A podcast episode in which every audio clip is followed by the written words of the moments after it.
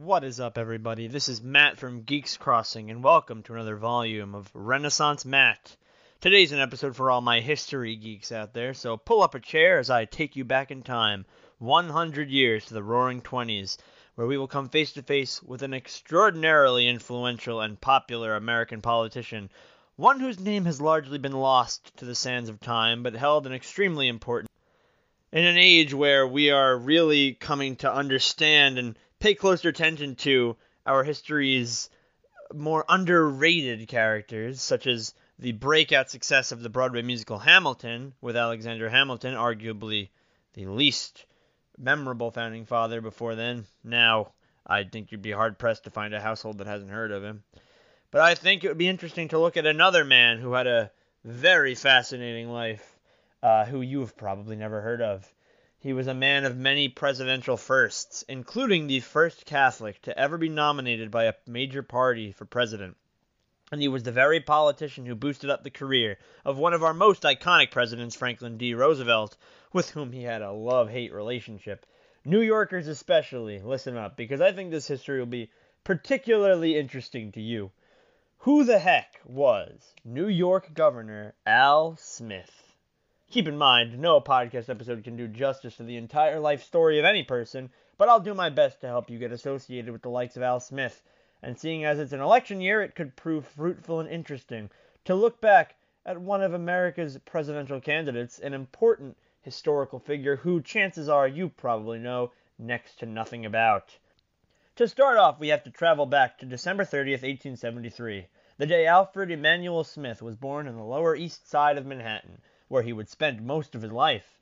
Both of his parents were the children of immigrants from Ireland, Germany, and Italy, but Smith would come to identify most with his Irish roots and become a speaker for Irish Americans at the height of his political power.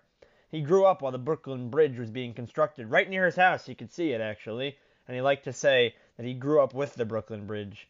His family business struggled to get by. Al's father owned a small trucking business, but Al was still able to attend elementary school and eventually worked as an altar boy.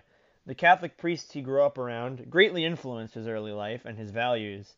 Tragedy struck the Smith household when his father died, and Al was forced to drop out of school and work at a fish market for the rest of his teenage years to support his family. He would never attend high school or higher education. In the 1890s, Al found amateur success as an actor before finding his calling in New York politics. Back in the day, New York politics were run by the Tammany Hall political machine, there's not really anything quite like a political machine in American politics today, but basically, a political machine was an entity that sought to expand its influence by almost any means necessary. In New York's case, Tammany Hall was well known to be a part of the Democratic Party, and beginning in the late 19th century, it commonly used its power to boost Irish American immigrants, funding their journeys to power. Your history teacher may have taught you about Boss Tweed in the 1860s and 1870s. Well, that was Tammany Hall as any politically minded Irish American New Yorker would have done at the time, Al Smith got involved with Tammany Hall, though he boasted a near spotless record when it came to corruption, and it's largely understood by historians that while Smith used Tammany Hall, Tammany Hall never used Smith. The late 1890s and early 1900s saw a turn in the fortunes of Smith. In 1895, he got a small government job as an investigator appointed by Tammany Hall. The political machine became very impressed with his public speaking ability, and continued to employ him through various odd jobs into the 20th century. Around this time, Smith found success in his personal life as well. In 1900, right at the turn of the century, Smith married Catherine Katy Dunn, with whom he would have five children. Friendliness to the machine truly paid off for Smith, especially at the outset of the 20th century. Tammany Hall had just ousted its previous leader on allegations of corruption, and in 1902, Charles Silent Charlie Murphy took power. Murphy sought to move Tammany Hall away from the elitist corruption made infamous by Boss Tweed, and more towards the progressive movement, which was beginning in full with the work of the muckrakers and the presidency of Theodore Roosevelt, even though he was a Republican, and Murphy and Tammany Hall were Democratic. Theodore Roosevelt's presidency started in 1901, following William McKinley's assassination. But Silent Charlie Murphy took a liking to Al Smith, and Tammany Hall solidly backed him. In 1904, Smith was elected New York State Assemblyman a position he would hold until 1915. Smith remained a solid Tammany politician during a time period in which Tammany Hall's influence was challenged by a young upstart elected in part due to his last name, State Senator Franklin D. Roosevelt. after a highly publicized incident in 1911 in which Roosevelt led a group of upstarts in obstructing a series of Tammany Hall nominees, excuse me, Roosevelt was soon out of New York politics. After a highly publicized incident in 1911 in which Roosevelt and a group of insurgents obstructed a series of Tammany Hall nominees for various positions, Roosevelt was soon out of New York politics altogether, swept away to serve as Woodrow Wilson's assistant secretary to the Navy. Al Smith regarded FDR with suspicion and curiosity. Frances Perkins, a labor activist who would eventually serve as the first ever female cabinet official, Secretary of Labor from 1933 to 1945, approached Al Smith on the issue of improving factory conditions. This became incredibly irrelevant after the 1913 Triangle Shirtwaist Fire Factory. Garment workers, mostly girls as young as 14, were trapped in their building when a fire broke out. Ultimately, 146 workers died in what is to date the worst industrial disaster in New York City history and one of the worst in American history. Smith oversaw a New York State Commission to determine what went wrong, interviewing witnesses and assembling testimonies, even sending inspectors on surprise visits to similar factories. The investigation introduced Smith to Belle Moskowitz, a political agent and activist who would become a staple of Smith's political team. The State Commission's findings led to drastically modernized labor laws in New York, heralded as some of the strongest and safest in the United States at the time. They advocated for fire extinguishers, automatic sprinkler system, and better eating and restroom areas in every building, as well as shorter work weeks for women and children. 60 of the 64 proposals made by Smith's commission were signed into law by the governor. Smith's career took off from there. He was elected sheriff of New York County in 1916 with the help of Moskowitz's campaign manager, a position unheard of for women at the time. And soon after, in 1918, Smith was elected governor of New York thanks to his own political acumen and the friends he'd made up to that point. Particularly important were James Farley, a prominent Irish American Catholic politician who helped Smith win upstate New York, and of course, Belle Moskowitz, who once again served as his campaign manager. In his first year as governor in 1919, Smith made a very powerful enemy in William Randolph Hearst. Hearst was a true New York giant, even a national celebrity. He was a newspaper magnate whose company, Hearst Communications, was the largest newspaper syndicate in the country and was an intensely interesting man. He was actually the inspiration for Charles Kane in the film Citizen Kane.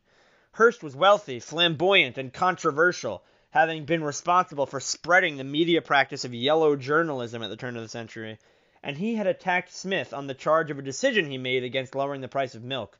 Smith, in return, gave a passionate speech in which he referred to William Randolph Hearst as, quote, a man as low and mean as I can picture, unquote, harming the relationship between the new governor and one of the most powerful private citizens in the city.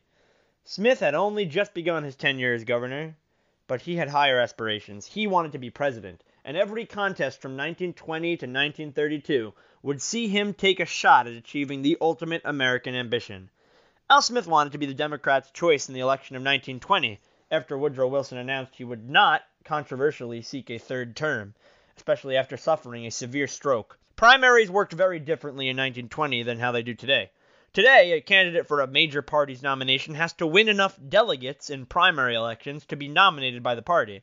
In 1924, though, there were still delegates, but no primary election decided which candidates got them. The delegates decided themselves who to support, and these big groups of delegates, like the California delegation and the New York delegation, they were controlled by bosses and machines. And simply put, Tammany Hall did not have the power nationwide that it did in New York. In an effort to rally delegates to support his nomination, Al Smith had an associate speak on his behalf at the convention.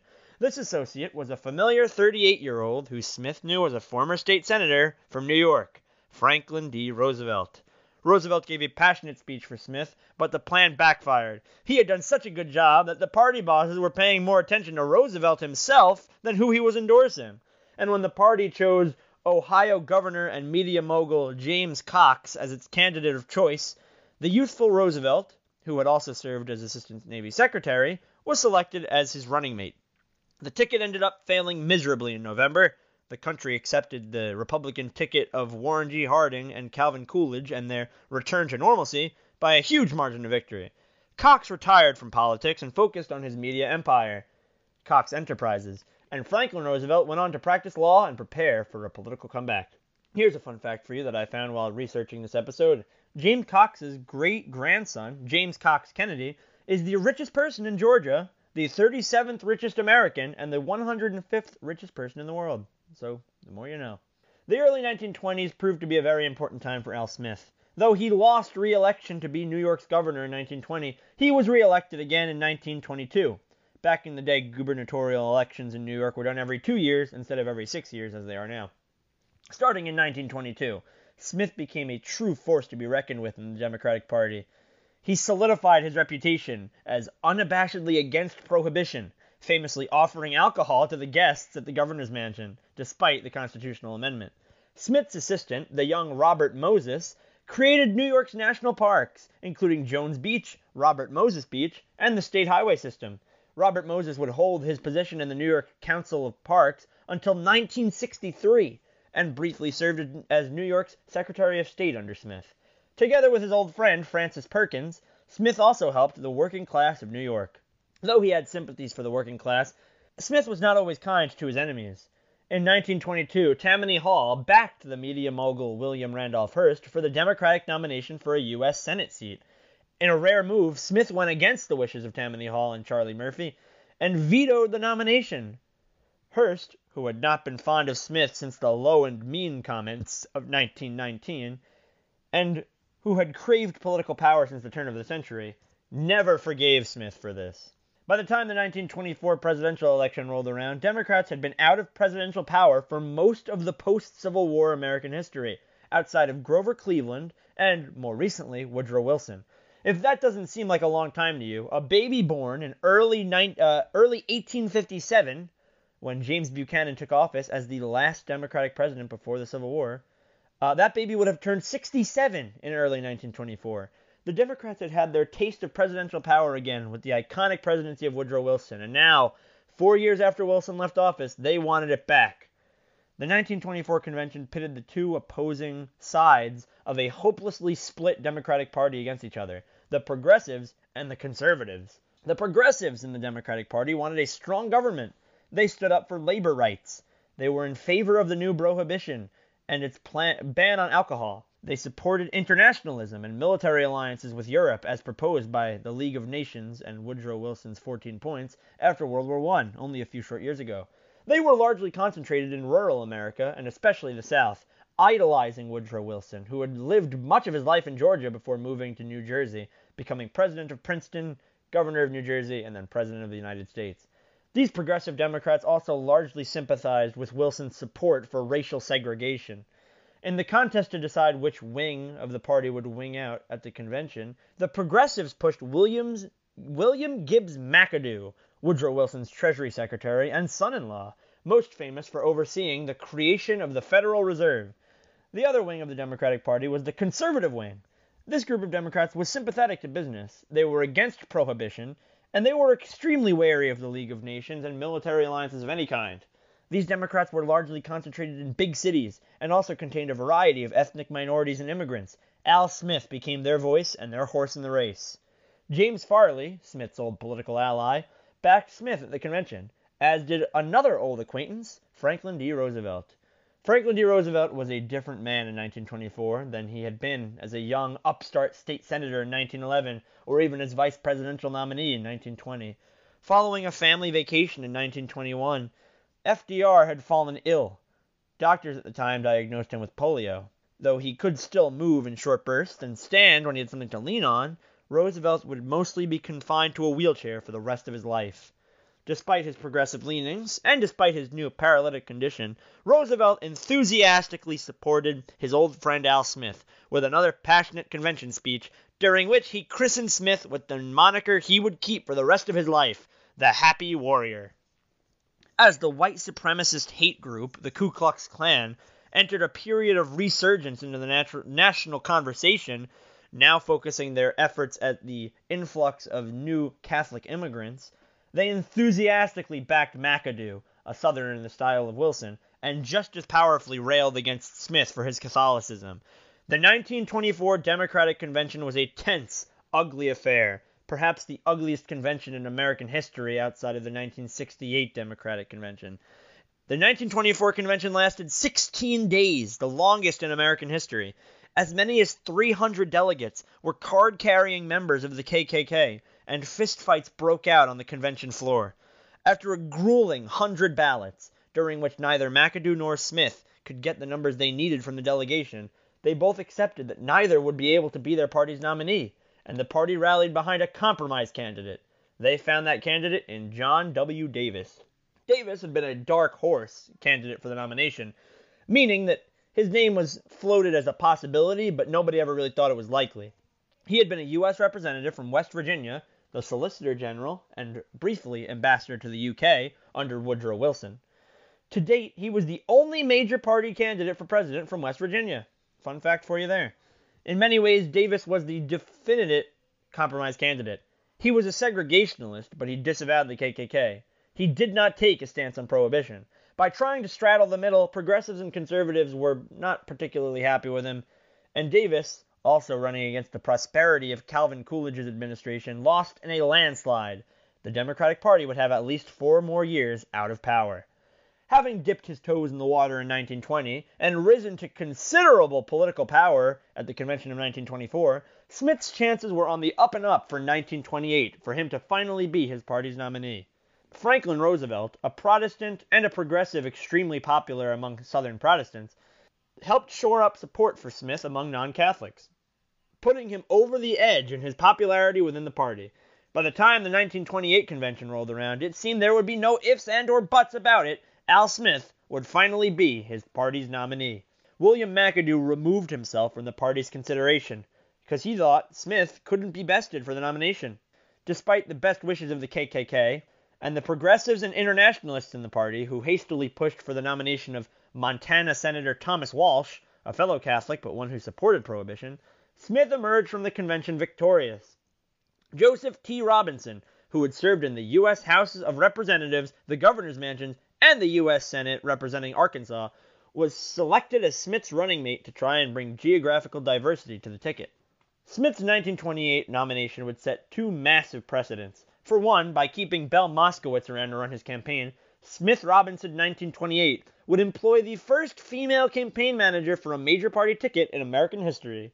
The New York Times would call Moskowitz the most powerful woman in American politics upon her death five years later. The other extremely important precedent was Smith's faith. For the entirety of American history up until 1928, all of the men selected by either of the two major political parties had been some variation of Protestant. Al Smith would be the first to upend this tradition. Neither major party would select a Catholic again until 1960 with the Democratic Party selection of John F. Kennedy. Smith's opponent would be Herbert Hoover, Calvin Coolidge's Secretary of Commerce, well known for his humanitarian work domestically and during the First World War. Smith ran a decent race against Hoover, but ultimately it wasn't enough. The country was in terrific economic shape, and voters credited that to Harding, Coolidge, and the Republican Party.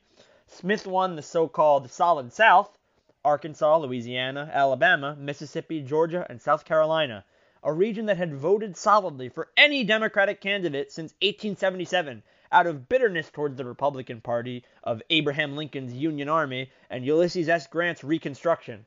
Though voters in the South didn't particularly like Al Smith, many would have voted for a shoe to be president before they voted for a Republican. Other than that, the only electoral votes Smith received were from Massachusetts and Rhode Island. Herbert Hoover won every other state, including some that dipped into the solid South, and including Smith's home state of New York. Smith was successful in closing the gap in many cities around the country, however, Urban centers had traditionally been Republican strongholds, but in the 1928 elections, many cities voted for Hoover by small margins or actually backed Smith. Though Al Smith succeeded in many ways, he also failed, especially in attracting the Democratic Party's usual base of rural Protestant voters. Uh, it's true that many of them disliked him for his Catholic faith and Irish immigrant roots, though not all rural voters who disliked Smith were bigoted. Of course, bigotry undeniably pay- played a role in his defeat. Uh, however, there were other reasons why rural voters were slow to get behind Smith. For many rural voters, hearing Smith's New Yorker tone and voice on the radio, it sounded like he was from a totally different world. Prohibition was particularly popular among rural voters in the South, and the Smith campaign tune, literally titled Sidewalks of New York and containing such lines as East Side, West Side, all around the town, while describing life in the city, alienated a lot of rural small town voters who likely had no idea what the heck these people were singing about. Defeated in his ultimate goal, Smith went back to New York to lick his wounds. Smith had not run for re-election as governor of New York in 1928 and had openly campaigned for his hand-picked replacement, Franklin D. Roosevelt, out of graciousness for the help he'd given him. Roosevelt had barely won in 1928 when Herbert Hoover swept New York, but now he was the governor, and he helped Smith receive the coveted new position as president of Empire State Incorporated. In this lucrative job, Smith oversaw construction of the Empire State Building, a beautiful new skyscraper and the world's tallest building until 1970, a true symbol of American innovation. This gesture of goodwill was only surface level. Roosevelt's two terms as New York governor signified the end of the friendship between himself and Al Smith. Roosevelt, a devoutly progressive Democrat, arguably more in the style of Woodrow Wilson than Al Smith, took actions that Smith argued were too far reaching than the government ought to get. Tensions flared between the two. During one interview with the press at the Empire State Building, when a reporter had a question for Mr. Governor, Smith cut in, Which one? After the Wall Street stock market collapse in 1929, Roosevelt set himself apart from other American governors by insisting the government had a role to play in turning the economy back around. Smith disagreed sharply with this mindset, believing the established conservative principles that a government should not interfere with the economy. By the time the 1932 election rolled around, President Hoover's numbers were declining as a result of the Great Depression, and the Democrats saw a promising opportunity. If they chose a strong candidate, they could have their third Democrat in the White House since before Abraham Lincoln was assassinated.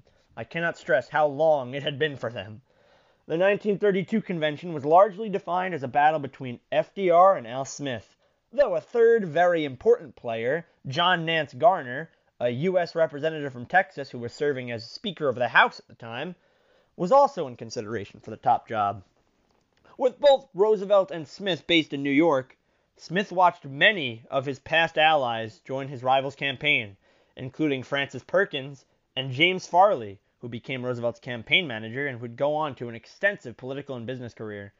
Tammany Hall and other big city executives, such as the one in Chicago, would remain enthusiastically supportive of Al Smith, though this would be a blessing and a curse, such as when New York City Mayor Jimmy Walker, who was making headlines for his scandal ridden administration, happily endorsed Smith because Governor Roosevelt was investigating him for corruption.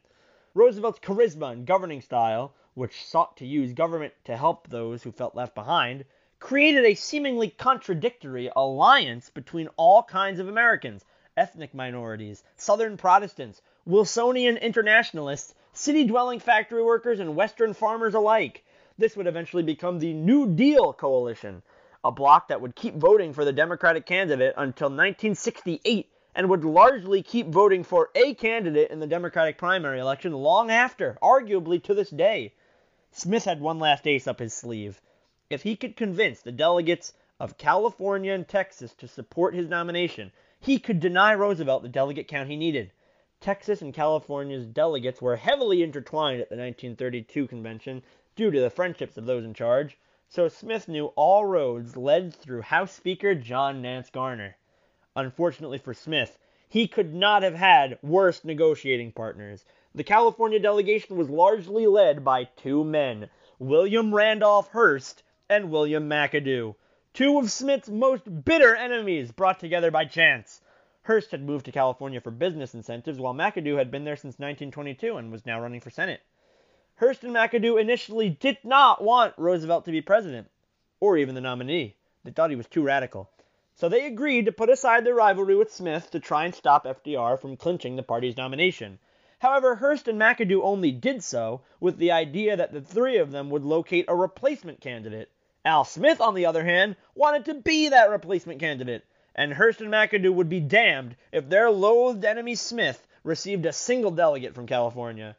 Though John Nance Garner was conservative and would come to fight against much of FDR's New Deal, he too had a distaste for Al Smith and when Belle Moskowitz called his aide to arrange a conversation, Garner had the aide tell her point blank that he refused to talk to Al Smith.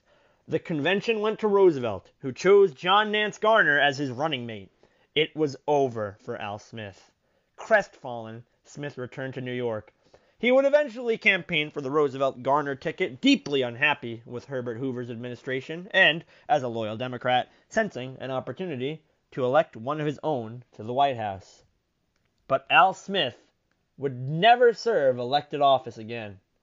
His old guard way of governing seemed to be on the decline. Silent Charlie Murphy had been dead for almost a decade when Smith suffered defeat in 1932, and no powerful politicians had emerged to take his place in the years following. Tammany Hall was in shambles.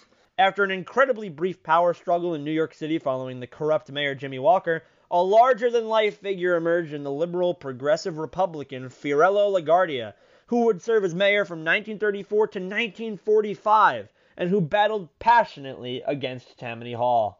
When his consistent campaign manager and trusted friend Belle Moskowitz died in a tragic accident at the age of 55, two months before FDR was inaugurated, it seems to be symbolic of the end of Al Smith's life in politics. However, that did not mean Smith would go quietly. As FDR's New Deal reforms kicked off, Smith would become a vocal critic of the administration, decrying these reforms as an attack on personal liberty.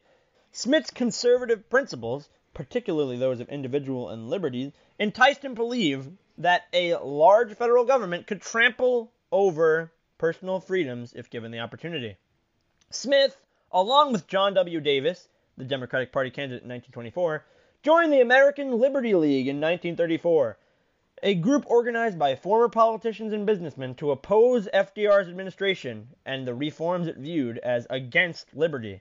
The organization fizzled out quickly, but it represented Smith's animosity towards the New Deal. Smith backed Republican Al- Alf Landon in 1936. Smith became a loud critic of Adolf Hitler and Nazism in Germany. Throughout the 1930s, and especially when addressing an anti Nazi convention at Madison Square Garden in 1934 and making an anti Nazi speech on the radio in 1938, directly after Kristallnacht, the night in which Nazi thugs destroyed the windows of thousands of Jewish owned shops, beat 91 German Jews to death, and left hundreds of others to commit suicide. Smith made himself clear he was against this disgusting fascist regime. Smith actually remained friends with Eleanor Roosevelt, the First Lady. In one awkward instance, when Smith traveled to Washington, D.C. for a speech denouncing the Roosevelt administration, Eleanor offered him a room at the White House to stay in while he was in town. Smith declined, citing the awkwardness. He also remained friends with his old assistant and Secretary of State, Robert Moses. Moses, remembering his boss's love for animals, named Smith an honorary zookeeper at the Central Park Zoo and gifted him a key, one Smith would frequently use to show guests around after hours. Smith was also honored in 1939 by the Pope, who appointed him a papal chamberlain of the Sword and Cape. This was the highest honor a Catholic layman could receive from the papacy, and it had justly gone to the man who did more to advance the Catholic cause than any politician in his day in the United States. During the 1940 election, Inter-party hatred of FDR had reached an all-time high. Many Democrats did not want FDR to run for a third term for a variety of reasons. No president had ever done so and won. It appeared a bit fascistic for an administration to refuse to abide by the two-term tradition, and FDR was becoming notably physically tired and aged from the tireless work. This election season saw Roosevelt break ties with John Nance Garner and James Farley, both of whom sought their party's nomination, but FDR was nominated again. Conversely, though, as many Democrats began souring on the president, 1940 saw a turning point in Smith's relationship with Roosevelt. He was attacking him less and less. Though he endorsed Republican Wendell Willkie in the election, Smith had spoken supportively of FDR's proposal to allow arms sales to the British while remaining neutral. After FDR won re-election to a third term, Smith began the process of normalizing relations with him. He happily supported Roosevelt's plan to involve the United States in World War II. Smith and FDR met in June 1941 to discuss the war effort, and it was during this meeting that relations between the two lifelong New Yorkers finally normalized. Though they remained a bit tense after a decade of bitterness, Smith remained a strong supporter of Roosevelt's war effort into the 1940s. And on May 4, 1944, Smith's wife, Katie, who he had married in 1900, passed away after a battle with cancer. This loss of Smith's wife of nearly half a century absolutely devastated him. FDR sent Smith a personal note expressing his condolences, which Smith greatly appreciated. Sadly, perhaps unable in some way to go on without his beloved wife, Alfred Emanuel Smith died of a heart attack on October 4, 1944, five months to the date that he lost his wife. The happy warrior was 70 years old. A little over a month later, FDR would win his fourth term as president, though he would only live to serve a few months of it. Al Smith was truly the American dream personified. Al Smith was truly the American dream personified. Born to a poor family of second generation immigrants, his father dead when he was only 13 years old. Smith did not have the luxury of a college education and didn't even get a single day of high school. Yet upon his death, Smith had been an assemblyman, an activist, a sheriff, a governor, a presidential candidate, and yes, technically even a zookeeper. A young boy from Brooklyn had ended his life honored by the President of the United States and the Pope. And Al Smith's memory indeed lives on today. He is honored by the Alfred E. Smith Building in Albany, the New York capital, where Smith did much of his work as governor, as well as a slew of buildings, parks, schools, and even residence halls at Binghamton University and Farmingdale State College. Uh, I'm sure a lot of people went there and just saw Smith Hall and figured that could be anyone. That wasn't just any Smith, that was Al Smith. The Alfred E. Smith Memorial Foundation Dinner, or the Al Smith Dinner, is a dinner held each October in New York City to raise money for Catholic charities and to honor a public figure with the Happy Warrior Award. It has become well known as a spot for presidential candidates to stop by, as it is usually televised, and its placement on the calendar puts it a few weeks before the presidential election every four years. It's also a good opportunity for candidates to try to win over Catholic voters. But this has become a bit strained in recent decades due to the troubled relationship between the Catholic Church and the Democratic Party's position on social issues. But by and large, it is still a traditional campaign stop, and that is set to include 2020, though only around 50 guests will be permitted at the gala, as opposed to the usual 1,500. Alfred E. Smith V, Al Smith's great great grandson, retains a role in his family's Catholic charity keeping his ancestors' name alive. In honor of this legendary figure, and in the face of so much misfortune and pain in the world today, maybe it's just a New Yorker in me, but I'd like to imagine we are all called upon to be happy warriors. A bit of a cheesy conclusion to be sure, but I do appreciate you if you're still around. Geeks for video games and geeks for cartoons are probably a bit more common than geeks for obscure politicians from early 20th century American history. But I do hope I was able to entertain you, or at least inform you, and I hope you've learned something new about somebody you may have never heard of. And for my fellow New Yorkers, I'm really hoping I got some recognition out of you from some of the names and locations I've described along the way. Sadly, I wasn't able to get my hands on any books in preparation for this episode, but Christopher Finan's book on Al Smith apparently delves deeper into the governor's personal life, while Robert Slayton's book describes in greater detail the relationship between Al Smith and FDR in the 1930s and 40s. Special thanks to all the research they've done, research I was able to utilize for this silly little episode of a podcast. If you want to listen to more content about video games, movies, cartoons, pop culture, history, and all sorts of other fun stuff, please add us to your feed and join our Discord. This has been a Geeks Crossing podcast, and I will see you on the sidewalks of New York.